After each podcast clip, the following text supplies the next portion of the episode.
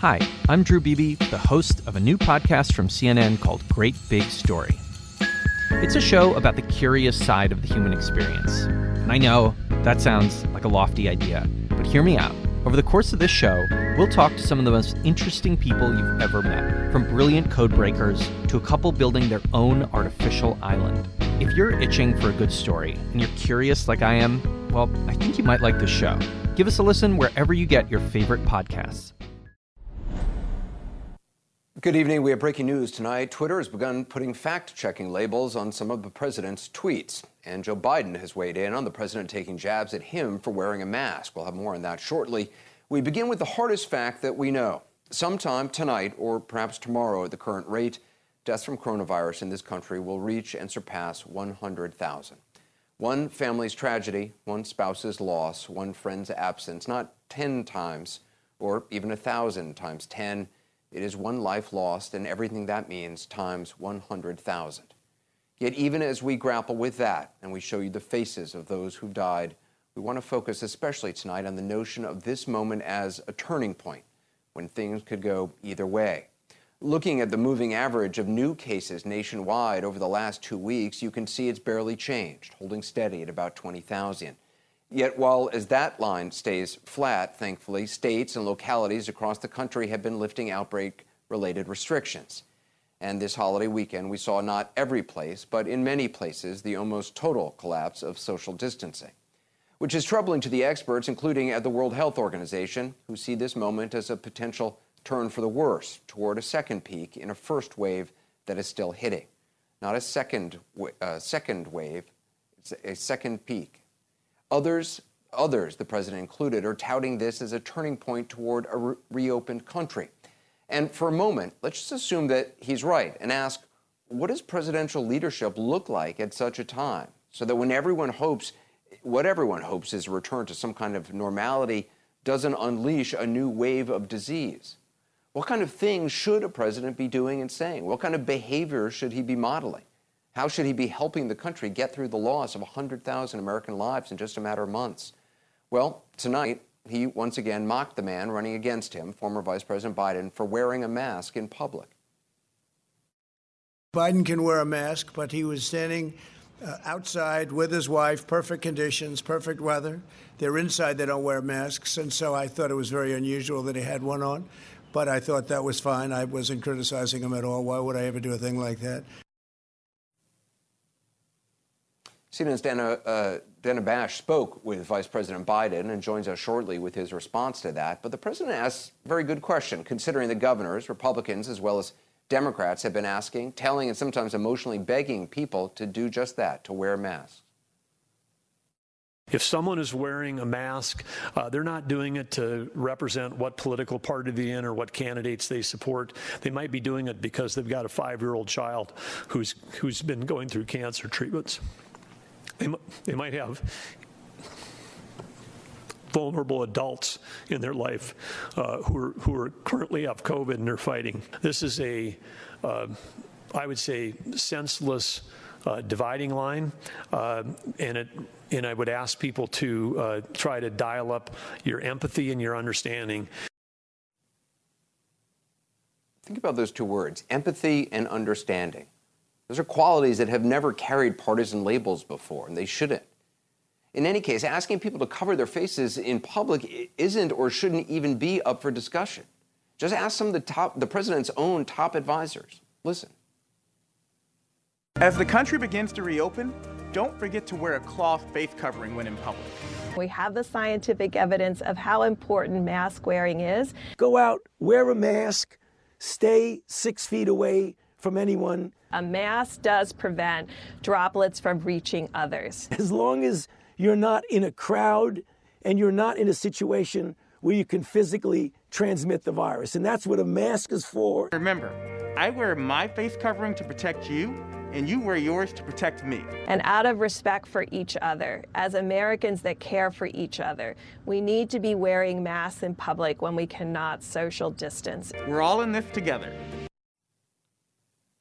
Just think about what Dr. Birx said there out of respect for each other, out of care for each other. And yet, the President of the United States, the leader of this country, whose own coronavirus task force is recommending and pleading and urging that people wear masks when they can't social distance outside, the president himself is undercutting that message, not just by not wearing a mask himself, but by mocking Vice President Biden for wearing a mask. That's what he's doing.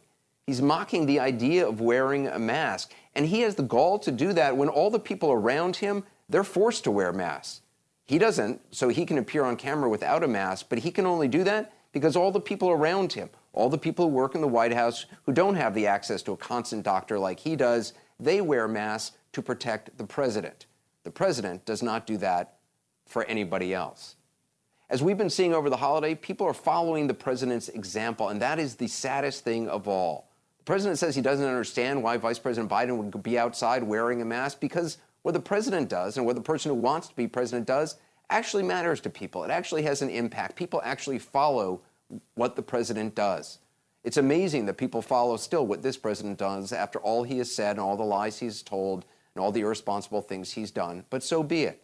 But he should know that, and he should respect the fact that he is president and that people look up to him and follow him, and he is doing something that is endangering other people's lives.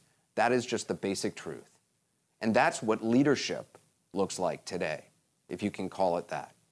Leadership today also apparently consists of spreading vile conspiracy theories on Twitter about the death of a former staffer for then Congressman Joe Scarborough and doing it over and over again traumatizing her family and her husband so deeply that he wrote to Twitter begging the company to take down the president's tweets because they're not true about his wife.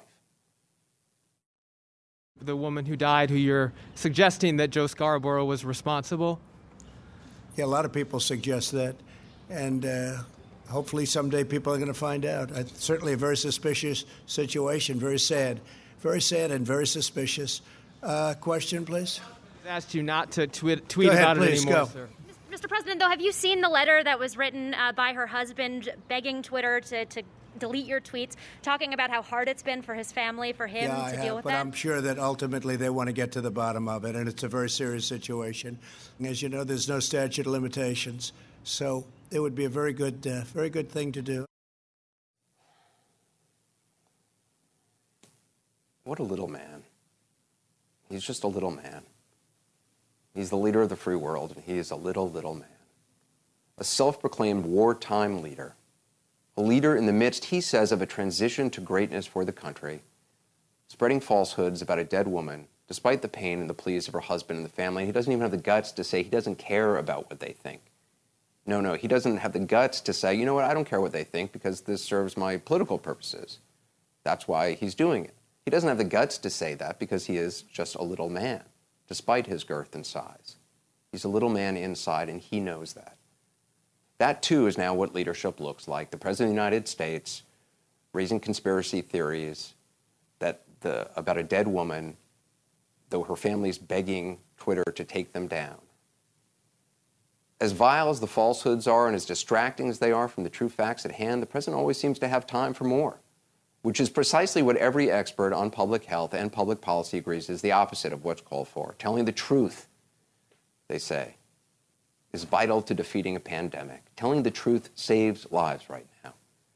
Today, the president also found time to spread falsehoods about mail in voting. Of course, there's no need to read the tweet out loud. The allegations are not true. Up on the screen, you can see the blue label at the bottom. It's small. That's what Twitter does. That's their big fact check put there by Twitter. It says get the facts, and then you can press on the link to find the facts.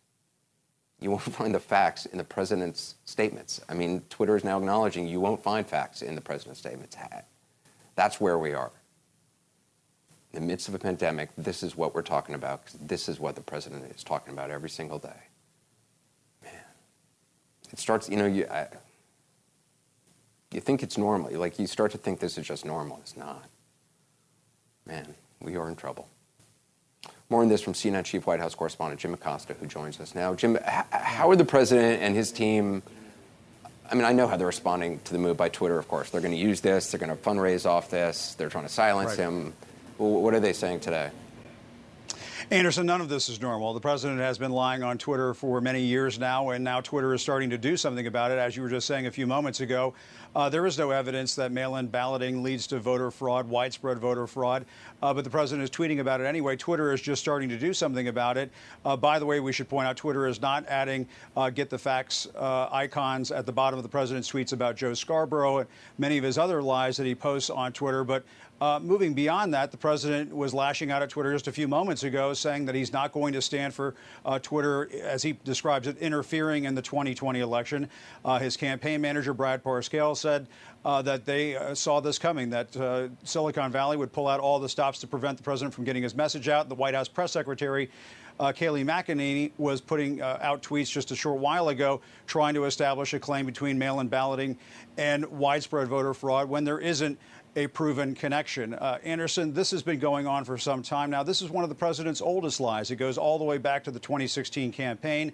He explained uh, that the reason why he lost the popular vote to Hillary Clinton was because of undocumented immigrants voting uh, in the 2016 election. We should point out he established a voter fraud commission uh, to find widespread voter fraud. That commission produced no evidence of widespread uh, voter fraud. And so the president is going back to, and you were just indicating this a few moments ago, uh, essentially a social media trick uh, that he has pulled before, and he's trying to do it again. And now Twitter and other social media platforms, perhaps others will follow, are starting to do something about it. The question is whether or not the president can uh, really do anything about this at this point. He's threatening to do something about it, but that's all we have uh, tonight from the president an empty threat that he'll do something about it. But, Anderson, we should point out this is, and, and you and I both know this, this is a problem going on with this president and this administration for four years now. Not only does the president have a problem with telling the truth, he has a problem with accepting the truth. And all the studies have shown on this subject there is no widespread voter fraud in the U.S., and there's no proven link between mail in balloting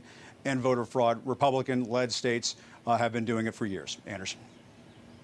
Jim, is Melania Trump still running a campaign telling children, you know, online to be best? I mean, is that still like officially her thing? Because the irony of that is just, uh, you know, it just comes to mind. Such a strange thing uh, that that's the, the slogan coming out of her part of the White House when, I mean, if the, is, is the, you know, obvious, it's an obvious, you know, hypocrisy, but I mean, the, it, the, yeah. it's just a sad irony. I mean, the idea that is this really the best, or is this us at our best?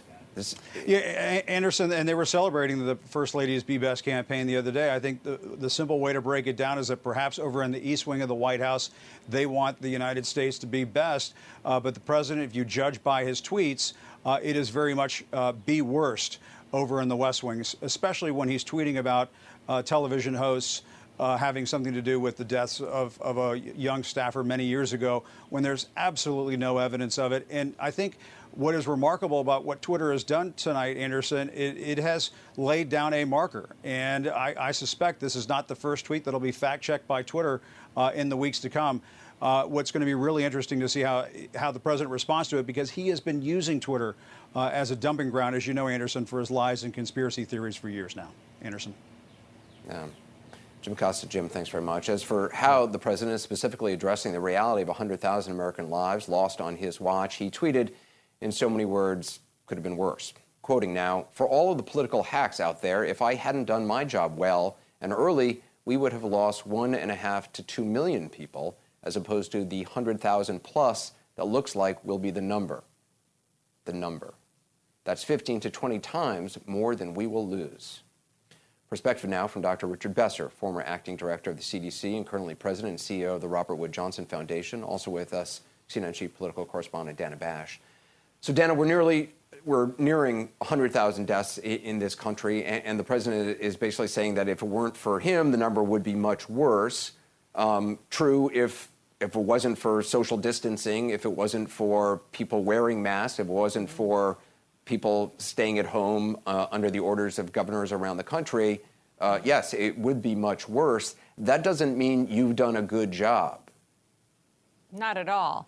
Uh, but this is a president who uh, doesn't really tend to dwell in facts like that, especially when he is trying to make a point and make a case that he uh, wants to stick. And this is how he succeeded in business. And you and I have talked about this a lot more lately, even than we have uh, in the first three years of his presidency. But he's, he's doing that even more now, Anderson, because he's trying to right. will people to look at him as a leader, somebody who did well during this pandemic. And he thinks that if he says it enough, it will make it true enough for people to believe.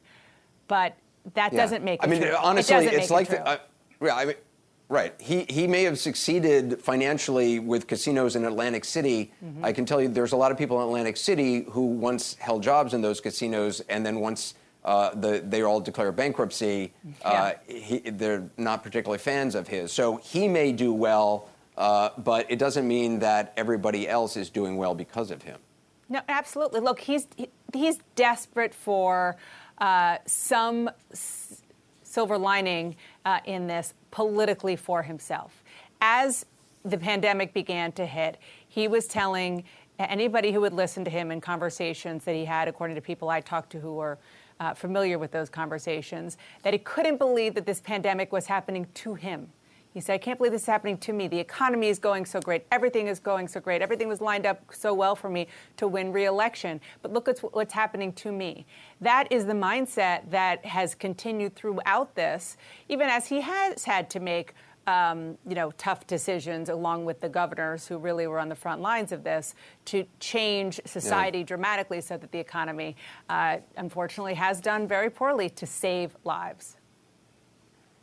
Dr. Besser, just from a, a public health standpoint, um, the, the, the idea that the president has essentially now made wearing a mask the dividing line between his supporters and, and those who oppose him, between being politically correct and being, uh, you know, uh, a tough person.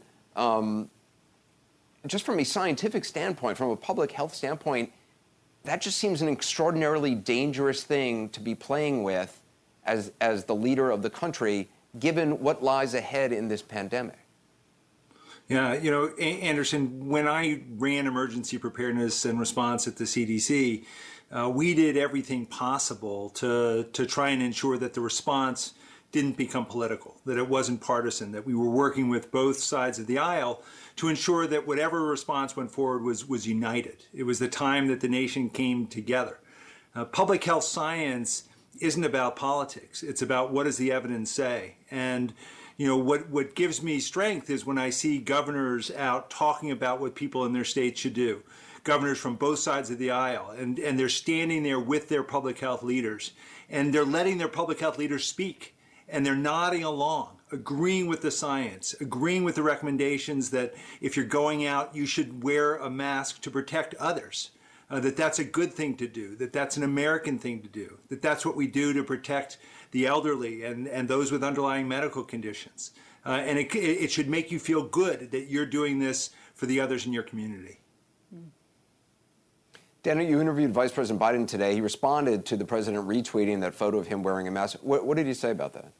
What was interesting, Anderson, before I even got a chance to ask about the masks, uh, I was talking to him more broadly about the fact that he, he left his house for the first time in more than two months yesterday. He brought up the mask. I followed up. Here's what happened. You mentioned the mask, that you wore a mask yesterday. President Trump went to a Memorial Day service. He did not wear a mask. Um, it's not just some people making fun of you, he did. He yeah. did on Twitter. He retweeted a photo of you wearing it. He's trying to belittle you for wearing a mask, um, making it seem like it's a sign of weakness. Is it? He's a fool, an absolute fool to talk that way.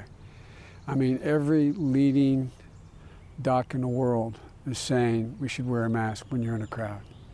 And especially when you know you're going to be in a position where you're going to inadvertently get closer than 12 feet to somebody I know we're 12 feet apart. I get that, but um, it's just absolutely uh, this this macho stuff for, for a guy. I shouldn't get going, but it, it, it just is. It, it's cost people's lives. It's costing people's lives. And like I said, we're almost 100,000 dead today. 100,000 people.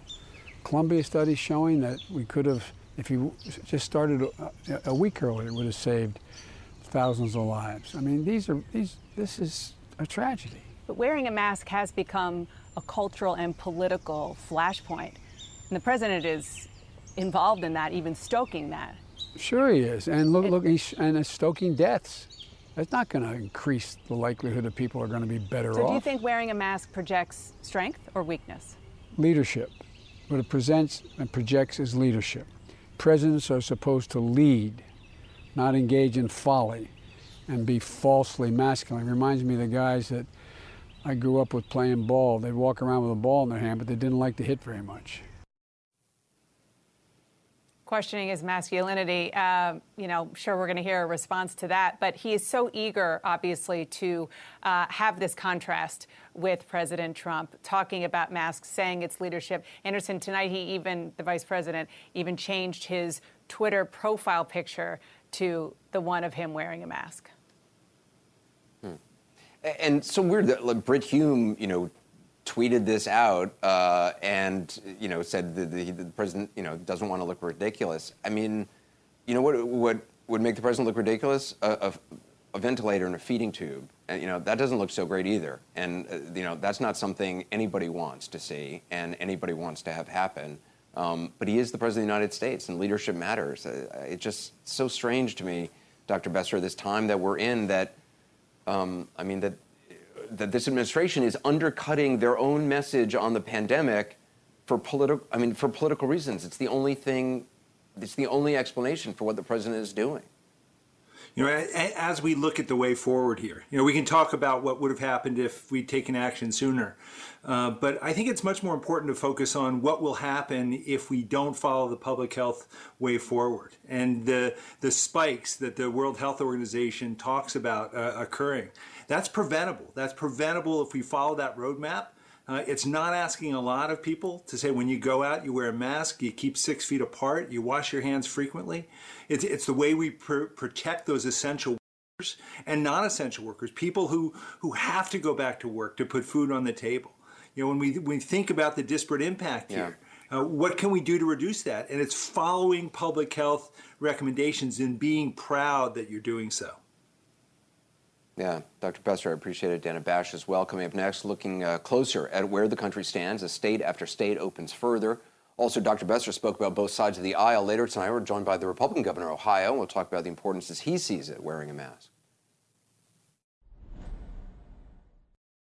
Symptoms of overactive bladder or OAB may be bothersome. As many as 46 million Americans 40 years of age or older have reported symptoms of OAB. I got to the point where I was constantly having to plan my outings around being able to go to the bathroom.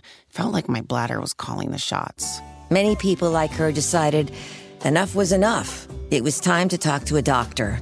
We spoke to a few of them to hear their stories in their own words. Listen in at oabmed.com and hear how they discovered Myrbetriq Mirabegron. Myrbetriq is a prescription medicine for adults used to treat OAB symptoms of urgency, frequency, and leakage. Do not take if you have a known allergic reaction to myrbetriq or its ingredients. Myrbetriq may increase blood pressure. Tell your doctor right away if you have trouble emptying your bladder or have a weak urine stream. Myrbetriq may cause serious allergic reactions like swelling of the face, lips, throat, or tongue, or trouble breathing. If experienced, stop taking and tell your doctor right away. Myrbetriq may interact with other medicines. Tell your doctor if you are taking thioridazine, Mellaril and Mellaril S, flecainide, Tambocor, propafenone, Rythmol, digoxin, Lanoxin, or solifenacin succinate vesicare. Tell your doctor if you have liver or kidney problems. Common side effects include include increased blood pressure, common cold or flu symptoms, sinus irritation, dry mouth, urinary tract infection, bladder inflammation, back or joint pain, constipation, dizziness, and headache. See our ad in Reader's Digest magazine or call 1 855 697 2387. Hear real stories about how Myrbetriq can help OAB symptoms at oabmed.com and ask your doctor if it could help you. That's oabmed.com.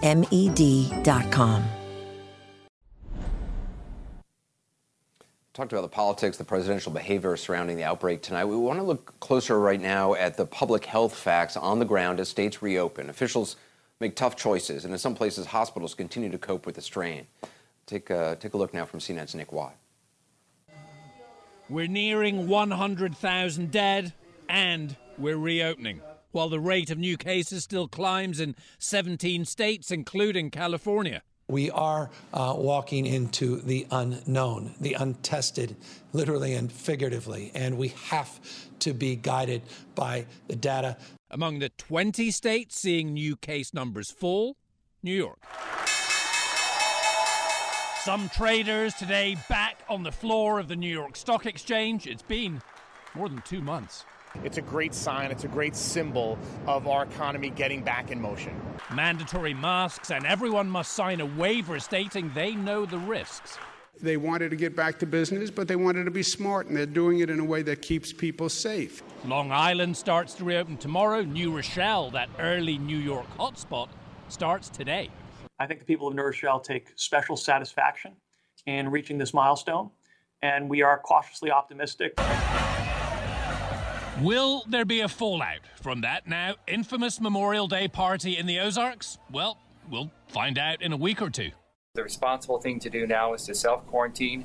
Don't put others at risk. Don't put your loved ones at risk. And uh, make better decisions moving forward. Neighboring Arkansas, a month after reopening began, now suffering a sharp spike in cases.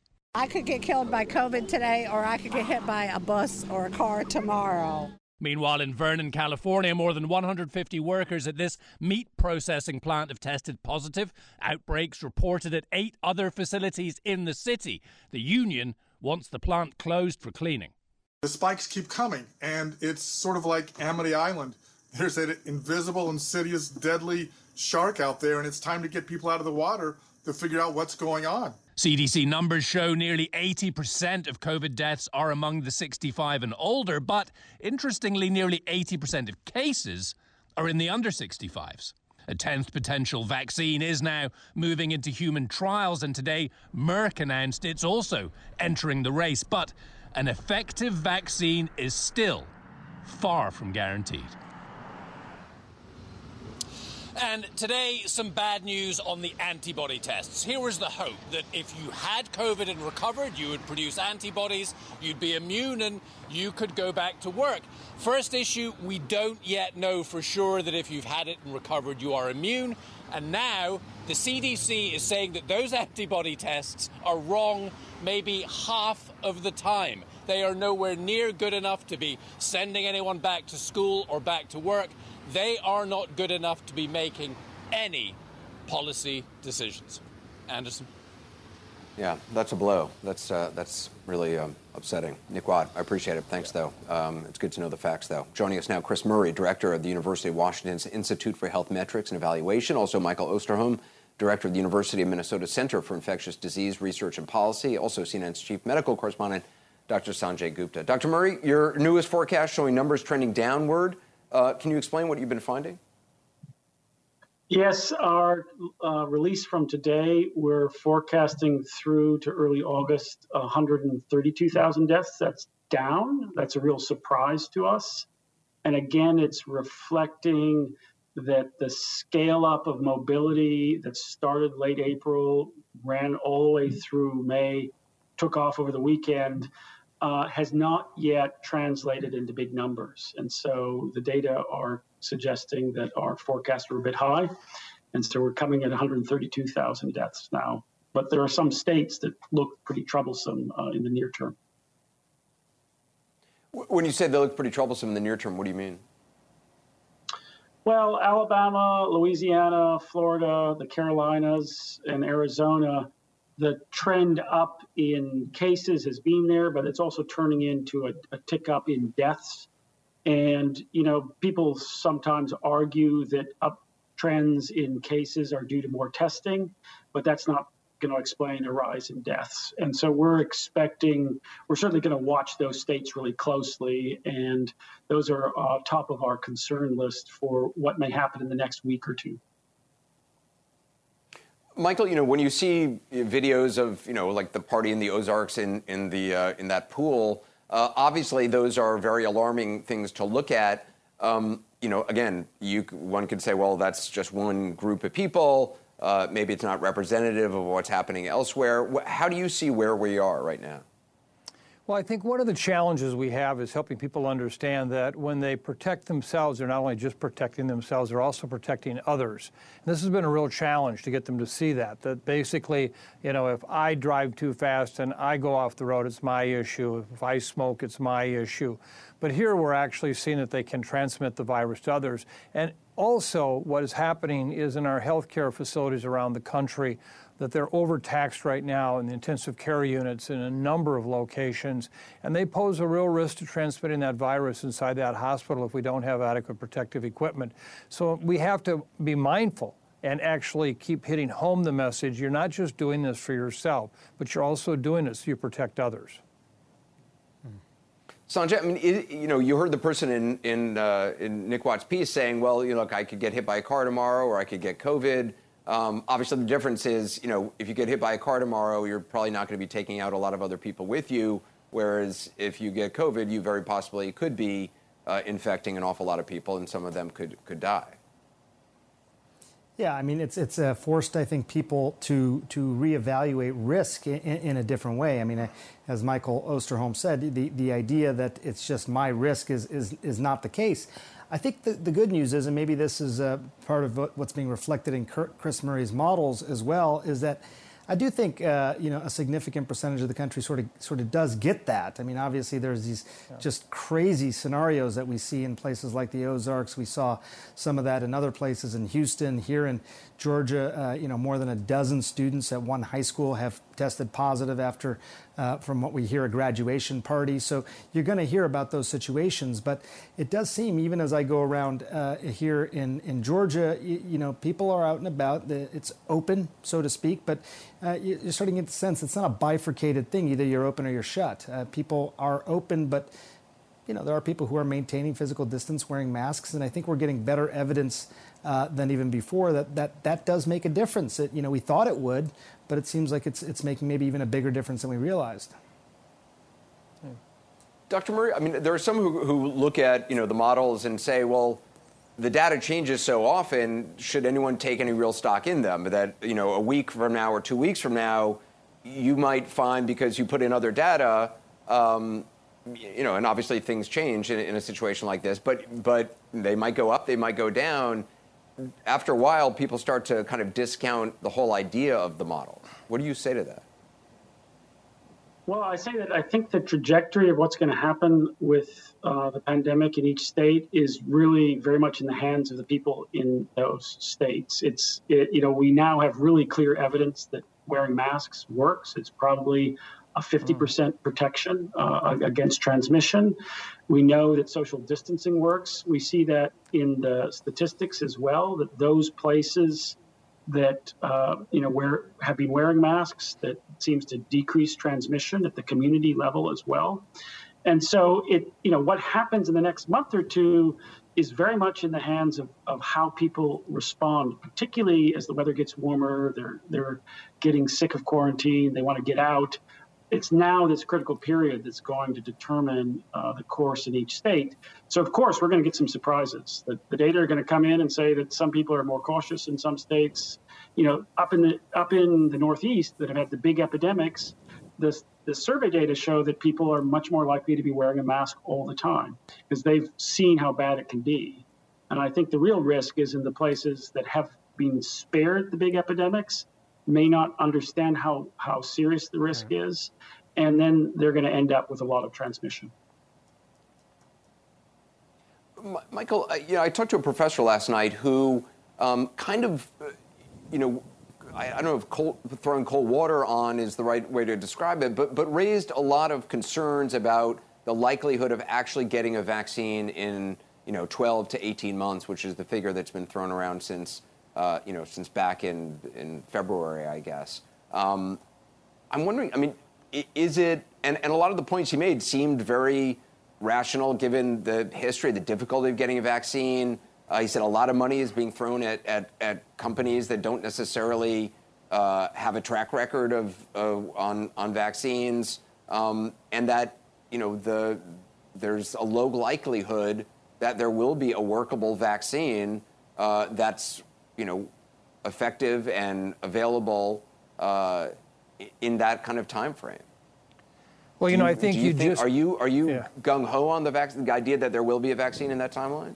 Well, I think you just laid out a whole number of issues when you talk about a workable vaccine. It's how soon could a vaccine be available, how much of it could be available, how well it, will it work What if it only just reduces the severity of illness and doesn't actually prevent infection? We know that in some of the monkey studies that were recently done with vaccines, it didn't prevent them from getting infected, it just prevented them from getting sick we have a number of questions yet to ask. So, uh, as I've said to you before, you know, we hope we're going to have an effective vaccine available for everybody, but hope's not a strategy. So I think it really is a serious question. This is why we have to keep considering the fact that in this country, about 5% to 7% of the population has been infected to date.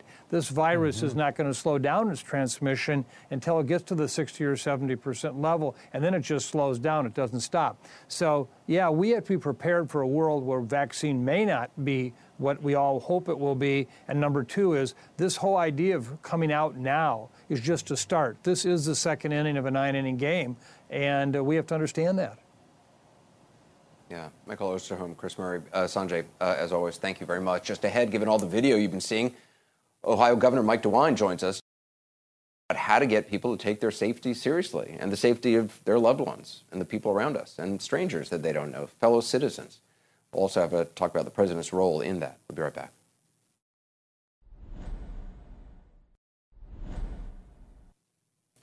Tonight, we've been talking about the difficulties of reopening with deaths still rising and infections a threat, and how we've already seen this past Memorial Day weekend examples of people who failed to heed guidance about social distancing and wearing masks.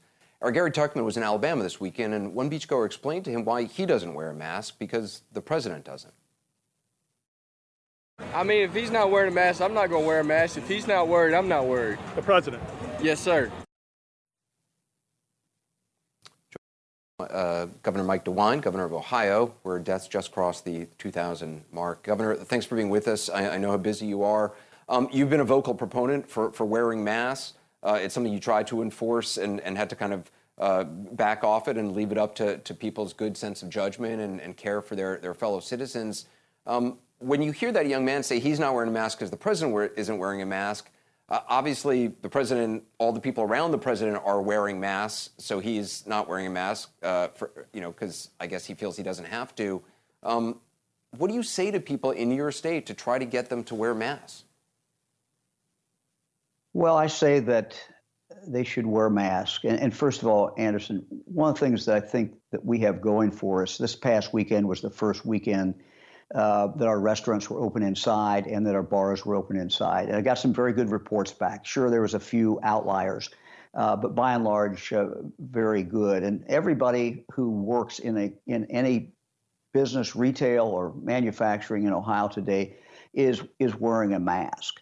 Um, what we're urging people to do is when they're out in public with other people, when they go into a store, we're urging them to to wear a mask. And kind of the way I explained it today was that Look, this is about um, loving your fellow human being. Uh, you know, this is, the instruction as old as the is as the Bible. Uh, you know, you're supposed to love your fellow man and, and woman, and that's what we're really doing. And I think that's the message that you're not wearing it so much for yourself uh, as you are wearing it for that person that you're going to come in contact with, and that.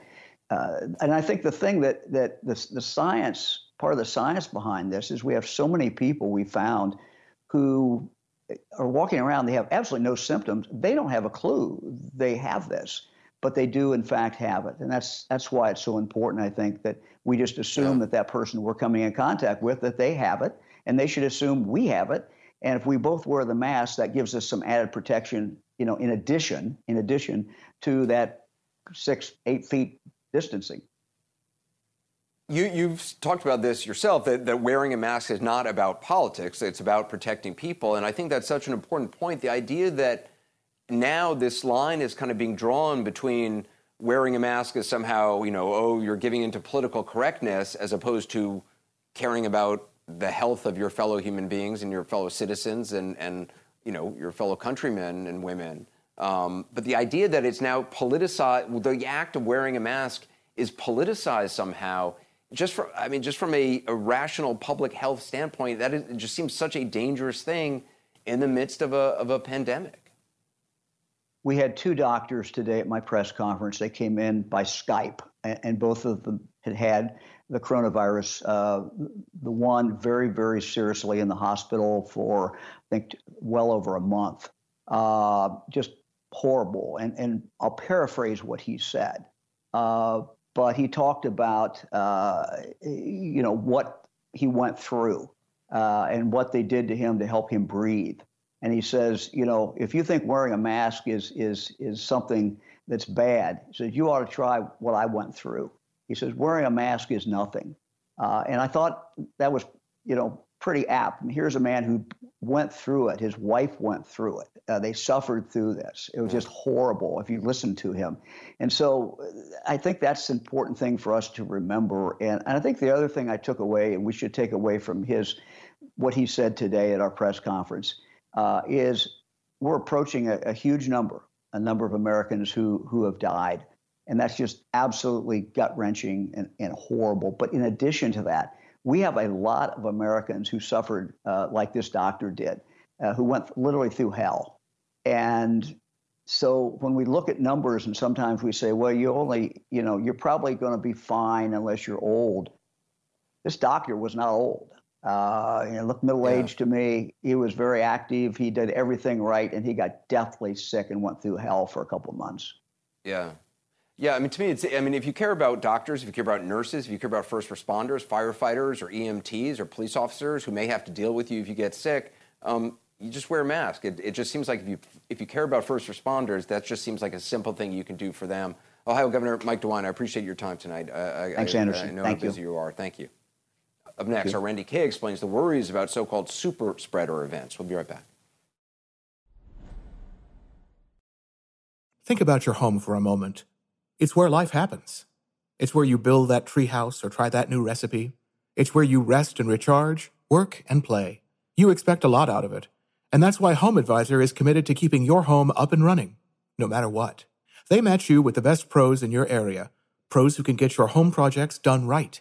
From unexpected jobs like appliance repairs, clogged gutters, and leaky faucets, to projects you actually look forward to, like creating your very own backyard summer retreat or getting that new pool installed. Whatever it is, they're here to help. And the Home Advisor app makes it easy. Use it to book and pay for more than 100 projects with just a few taps. Plus, if you're looking for some local inspiration, you can see trending tasks in your neighborhood. So whether you need a last minute fix, routine home maintenance, or an exciting new upgrade, Home Advisor is here, ready to do everything to fix your everything. Download the Home Advisor app and get started today. On Sunday, a key member of his coronavirus task force, Dr. Deborah Birx, said that she worried that events where large numbers of people gather risk what are called super spreader events, where one or more infected persons spreads the virus to many others. Randi Kaye has more on that. In March, this choir gathered for a rehearsal in Mount Vernon, Washington, outside Seattle. The coronavirus had been spreading through the state for nearly two months at this point. The CDC says choir singers were just inches apart during a two and a half hour rehearsal. They shared snacks, too. No one in the group showed any symptoms of the virus, but by the time it was over, it had become a super spreader event. 53 of the 61 attendees were infected. Three were hospitalized. Two later died. It's really shocking how contagious it is. In Boston, the annual leadership meeting for drug maker Biogen also became a hotbed for the virus. Those infected went home to families and friends in at least six states. The Massachusetts Department of Public Health estimated 99 people got sick at this super spreader event, including employees and others. It's very difficult to be able to trace uh, steps that, they, that they've come in contact with. Overall, super spreader events mostly occur when people are in close contact indoors, often with poor ventilation, like religious services or nightclubs. These scenarios usually involve people from different households. In Westchester County, it was a bat mitzvah at a synagogue. After an attorney had attended the event in February, New York State suddenly had more than 100 cases, with most of them linked to that attorney. Those included his wife and children and his rabbi. It took off like fire through dry grass. In Albany, Georgia, it was a funeral with more than 200 mourners. Someone carrying the virus came to pay respects. And the New York Times reports two dozen of the dead man's relatives got sick from the funeral, including six siblings. A few weeks later, hospitals were overwhelmed, running out of protective gear and ICU beds. Two the first day, it was six the next day, it was eight the next day, and it just began to cascade from that point. The county coroner told the New York Times, quote, it hit like a bomb. In Chicago, a funeral and a birthday party, both super spreader events. The CDC says someone who attended the funeral, which lasted about two hours and included a shared potluck meal, was carrying the virus. Soon after the funeral, that same infected person attended a birthday party. By the time it was over, the virus was passed to seven others at the party. A few of those partygoers went on to attend a church service where the CDC says the virus infected someone else sitting in the same pew who passed the offering plate. In all, 16 people got sick from the events and three died. And it's not just in the United States. In Seoul, South Korea, more than 100 coronavirus cases are being linked to a nightclub cluster, and the 29 year old man believed to be at the center of it. The man tested positive for COVID 19 just days after visiting several clubs. Officials in Seoul have now shut down all bars and nightclubs indefinitely. Randi Kaye, CNN, West Palm Beach, Florida. Up next, we continue to remember those who've lost their lives. We'll be right back.